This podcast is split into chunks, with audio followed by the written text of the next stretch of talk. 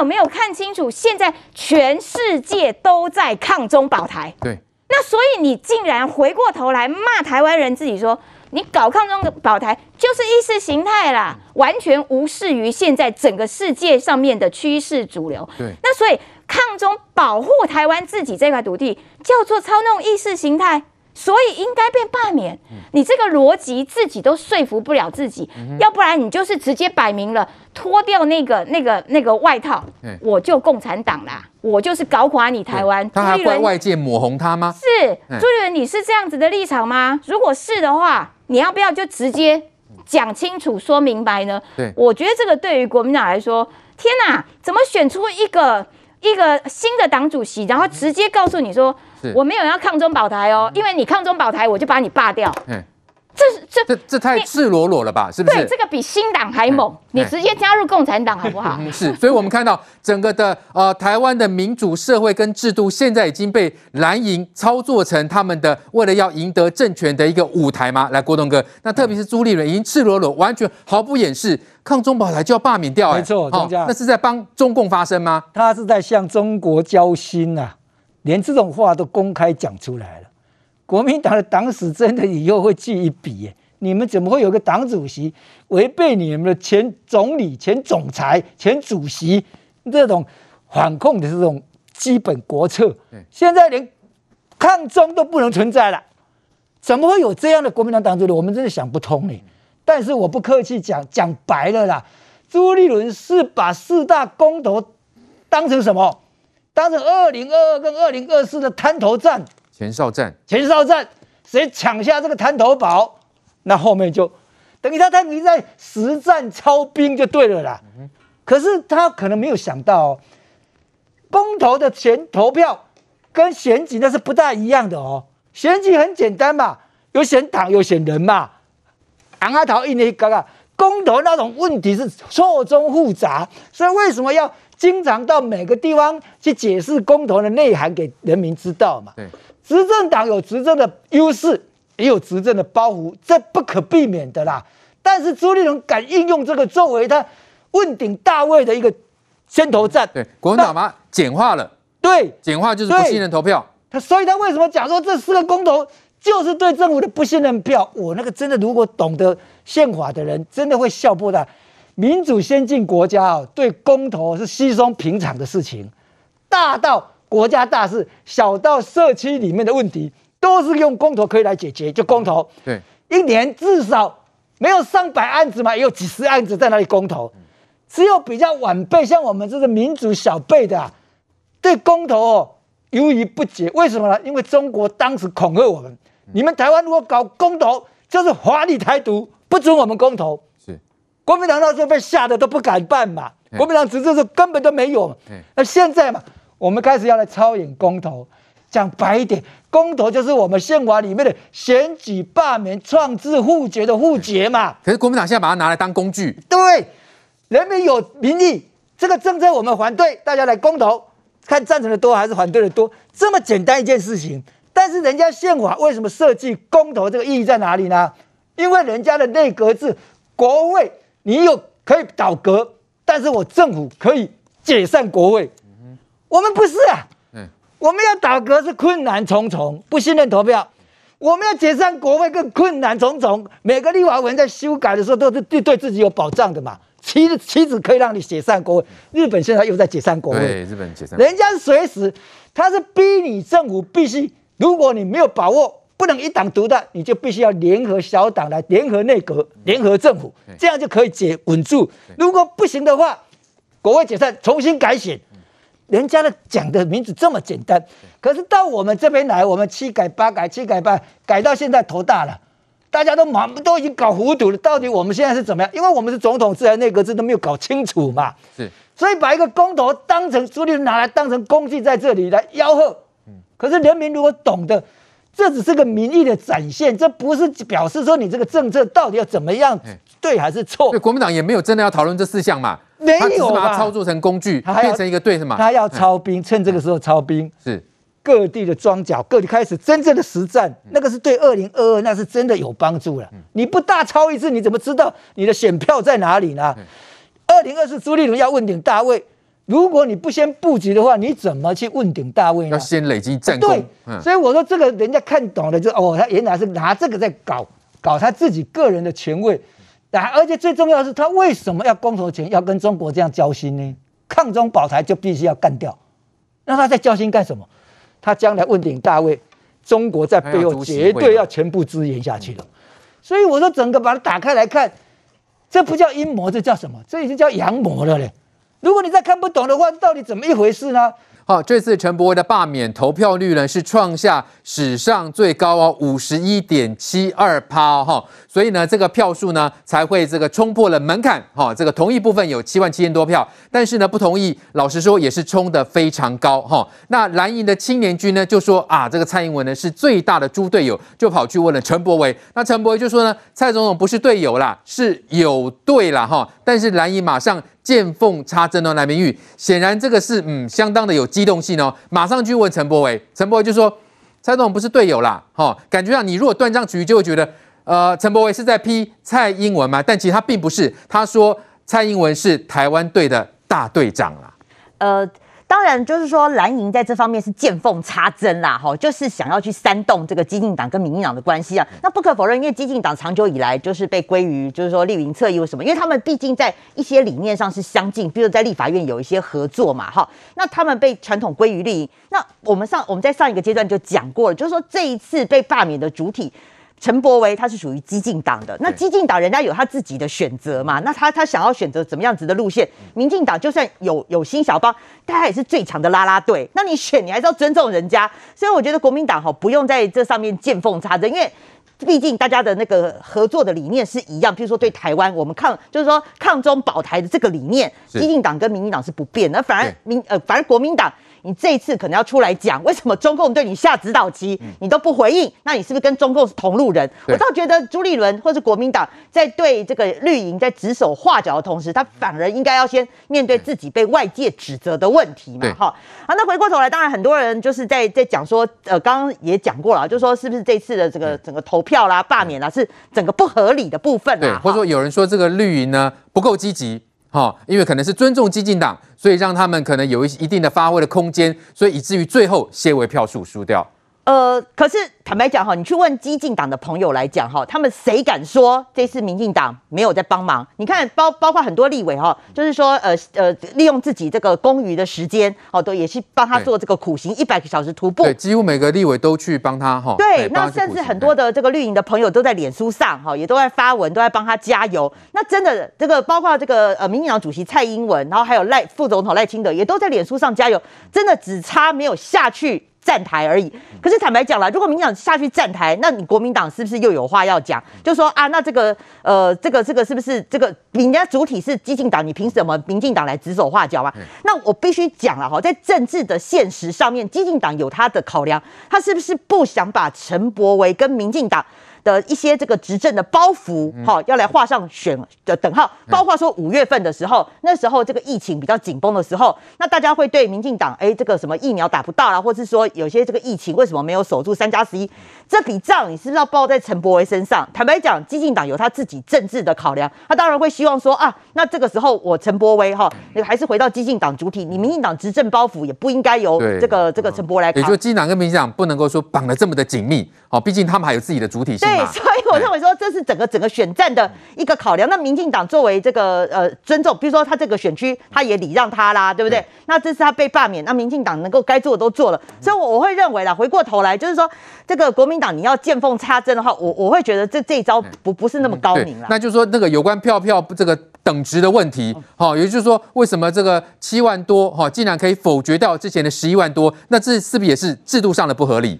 那这个要回过头来，当时为什么要修法？先跟大家简单讲一下哈。那时候是因为二零一四年太阳花学运的时候，那时候立法院不是整个荒腔走板嘛，有那个什么呃张张庆忠啊，那个几秒钟事件就这个服贸过关，所以那个时候整个太阳花是大家对于立法院集体的不满，所以就有一些这个呃包括党外人士或者是说小党这些人就出来主张要修法，发起了一个所谓的割阑尾行动啊，那锁定几个人，包括了这当时有什么张庆忠、吴玉生、蔡正元哈。那当然最后就是说那个呃门槛成案就只有蔡正元。那蔡正元那时候要罢的时候，也因为当时的门槛真的过高，双二一哈。你除了这个同意票哈，要要高过都就是投票人数要超过五十五十趴以外，另外你同意票也要超过五十趴。那即便即便当时出来投赞成罢罢免蔡正元高达百分之九十七哦，可是问题是因为你票数不够，人那个门槛不过，所以后来蔡正元是没被罢掉。所以当时大家会觉得说这个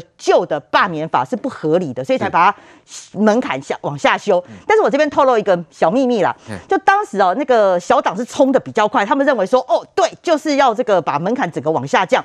当时出面踩刹车是谁？是柯建明、柯总招。柯总招哈，我觉得他蛮有远见的，他当时就提醒小党，包括黄国昌这些人，就说你要修不是不可以。当时黄国昌他们是力主说，只要同意票大于不同意票，罢免就过。柯总召说这样不行，以后会天下大乱，所以他在最后才再加了一个说，同意票你要估到高于百分之呃呃四四分之一的门槛，这样子你才可以保障。那事实上确实啊，你以柯总召后来的这个对政治比较了解哈来讲，确实这这一个还是有比较。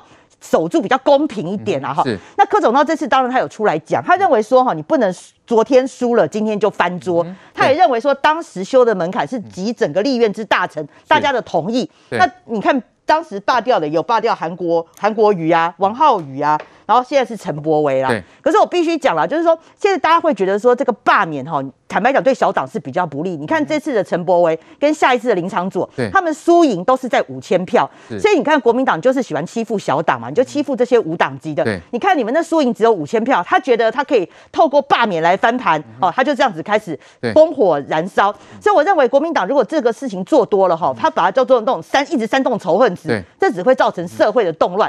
所以我觉得国民党还是要适可而止啊。从这一次的这个呃罢免投票当中，其实有很多呃值得省思的地方，哈，包括制度面，那包括大党就可以这个霸凌小党吗？有太多这样的例子，但是国民党会适可而止吗？还是恐怕会变本加厉呢？来，正好怎么看我们的民主制度是不是有一些这个需要改进的一个空间？也包括这次的高投票率，有人就说以后的这种罢免还会有冷战的这种情况吗？还是都是得热战不可了嘞？哎、我觉得几件事情来看了，因为以呃以现在几个罢免案，比如说王浩宇是百分之百的冷战哦，王浩宇被罢免了。黄杰是百分之百的热战，后来呢，黄杰活下来了。那这一次陈柏惟，我认为有点介于不冷不热，就是说你也不能说完全没有动员，你也不能说完全没有做政治上的攻防，可是他并没有跟到极致，最后呢叫做惜败。所以说，其实我觉得未来不管是所谓的公投或是罢免这件事。在门槛下降的这个时间点，没有冷战的空间。你冷战等于什么？其实我我对我而言，我的个性也不是这样，就是说冷战等于是我把我的命运交由对手来决定。对，对手来告诉我们说他动员多少，这几乎是自杀行为。自杀行为，自杀行为。其实你坦白说，陈柏惟四千票，我坦白讲，四千票做很多事情都可以让四千票翻过去。所以说，其实嗯，我们你也不能说民进党误判。我坦白讲，我觉得这个更像是什么东西，就是。我们对于台湾人对于选举很会，我们每年都有选举，我们操盘一对一等等都很擅长。对，可是罢免跟公投其实是最近这两三年门槛下修之后，我们才开始面对东西。这也在测试各种不同的方式，大家也在累积经验，都都都还在累积经验值。坦白讲，都还在累积经验值。那韩国瑜就出怪招，是完全放弃抵抗嘛？对不对？这冷到不行的冷战。那这件事情结果只有一个嘛，就是你这种热战。正面对决，然后你才有机会选赢嘛，对不对？这个这就回回归到最本选举的本质，就是对正面对决。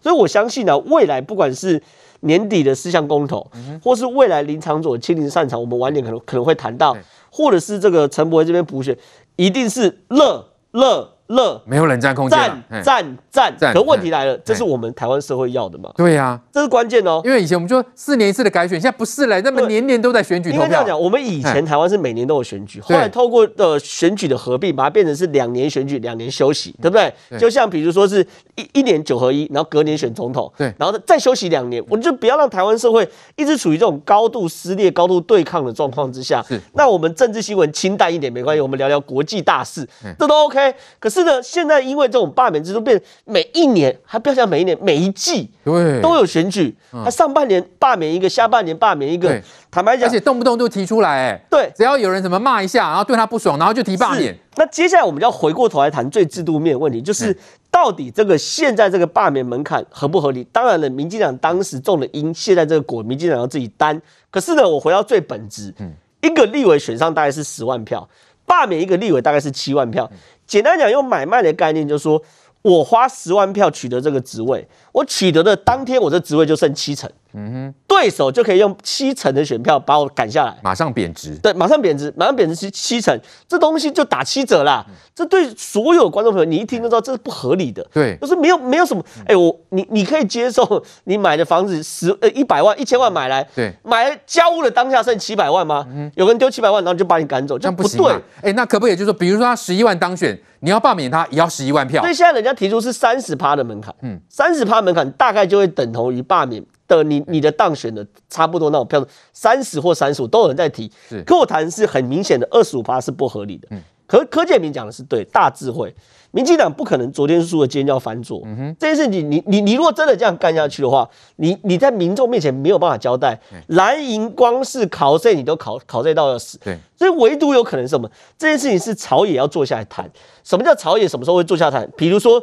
林昶佐这个民进党守下来了，赢得一场胜利，然后补选民进党又赢得一场一场胜利，对，朝野坐下来，朝野坐下来回头谈，又或者说民进党也发动报复性罢免，罢免一个这个最近别这个蓝营的民民代，然后在深绿的选区，罢免一个，罢免两个，对，可是我也不希望整个社会走到这一步啊，这边互相报复，对对，这样变互互互相报复，可是好像你不走到这一步的话，朝野两党好像很难坐下来谈，对，也就是说蓝营有可能适可而止吗？还是蓝营会继续变本加厉，要一直一个霸下去，所以最有可能就是你要守住、守住、守住，是，然后选完坐下来谈，嗯、就是对对民进党来说是比较合理的状况。嗯、那当然，民进党内部有些鹰派就是说，我举例，我直接讲啊，谢龙介，谢龙介在台南，我就罢免谢龙介看看。嗯那那不是，但我也不想走到这一步嘛，我就怪嘛。就是，但是这个需要大智慧啊，坦白讲需要大智慧。对，所以现在看起来，我们台湾社会大概啦，还是还是会再乱个一两年左右，会再乱，才有可能可能走下来。但是这不是我所希望的，也不是罢选举罢免法设计的初衷。对，的确来时期，所以我们的政治不应该这样冤冤相报嘛。当然，但是蓝营如果没有办法适可而止，哎，绿营是不是也得以战止战呐？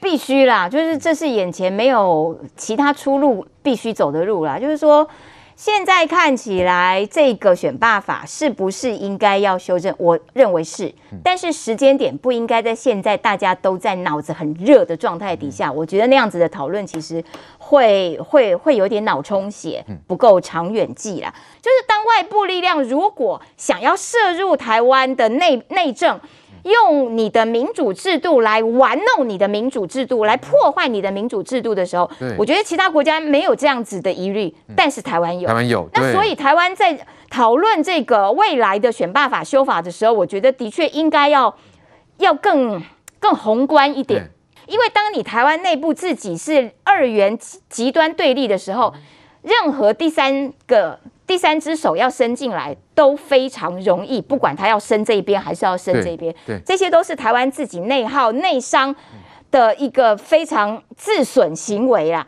那所以我觉得这件事情现在的状况必须要热战，你现在没有修法的条件和空间，但也没有冷战的空间了，都必须去我。我早就觉得本来就没有冷战啊，当然是热战啊，这个因为。罢免就是仇恨动员呐，啊，人家恨成这个样子，人家就就热成这个样子，然后说啊，对方好热啊，我好冷，你冷不下来的嘛，就是你必须要要这个这个，对，以热攻热啦。嗯，那这件事情对于小党来说，我觉得小党每个应该都是剉咧等的，所有的小党很快很容易，只要没有资源、没有组织的，你一下就被歼灭了啦。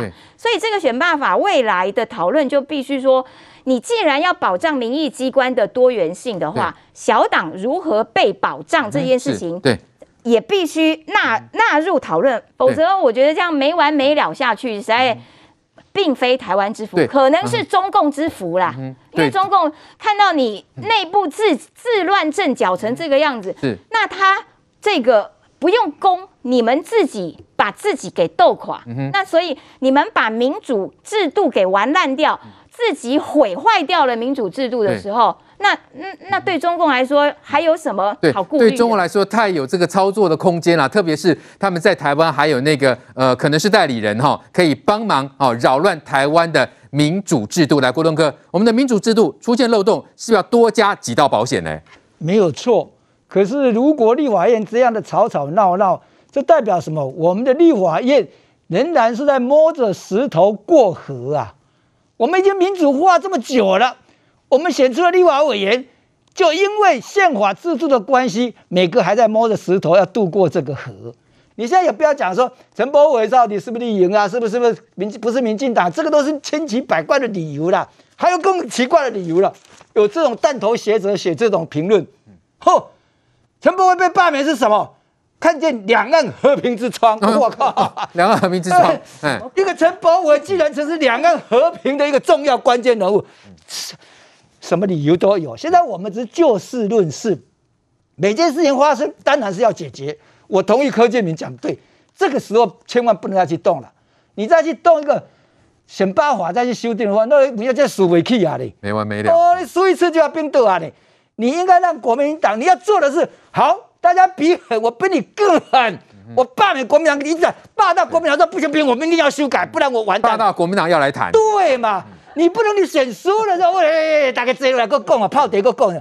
柯建铭也做不出这种事情，尤其宪法要修宪的时候了，你要逼着国民党这个几百起大家来谈嘛。所以我认为他要坚持这些下去，不能说输一个陈柏文哦，选办法来修吧。那你们赢的时候怎么不修呢？对。那这么讲，绿营得抓几个蓝营的明代出来开刀喽？做这种事情就慢慢会失去人心嘛。当时支持你，没有责，没有什么，大家全部不必，你们就去放心去做。你现在要解，会觉得说，哎，那陈柏惟到底是哪里出了什么事情？你们要坐下来研究这个问题嘛。他要反攻也很容易的，要再重新回来，陈柏惟将来会在那个地区会重新回来的。你必须要挺他，支持他，给他的资源下去嘛。如果只是。赢我拦你啊，输啊啊，瞪起来瞪起来，那这样人家就灰心了嘛。所以我说这个事情要很慎重，不要因为陈伯一个人影响整个全台湾人民在看就叫。哎，什么叫蔡英文的不信任投票？八百多万当选的总统，既然是七万多人就表示不信任他了。对，这种理由都编得让人家觉得没办法接受了。你要讲一个很好的理由，对，你怎么会讲一个七万多票说哦？同意罢免就表示对八百多万的蔡蔡英文总统不信任，你胡说八道到什么极点嘛？可是国民党就是喜欢这样胡说。到今天我是要看民进党的头人哪一个站出来呼吁，要怎么样再对付国民党更凶一点，改革要怎么加步，把立法院弄得制度更完整。这样人家架步，你卖个几败书推等推等，大哥个推的推个背啊啊背什么样那个支持你？黑金势力的反扑，我再提醒一次。黑金势力大反扑，如果跟中国一结合的话，政党再一次替换，那这些支持你民进党的这些支持者会不会被清算？当然会被清算。所以你民进党必须要争气，必须要踩硬的脚步，人民才能知道说哇，我靠山，我支持你的对啊啦。如果没有的话，大家就犹豫了。哎，会不会就将来政党轮替就这次来算我？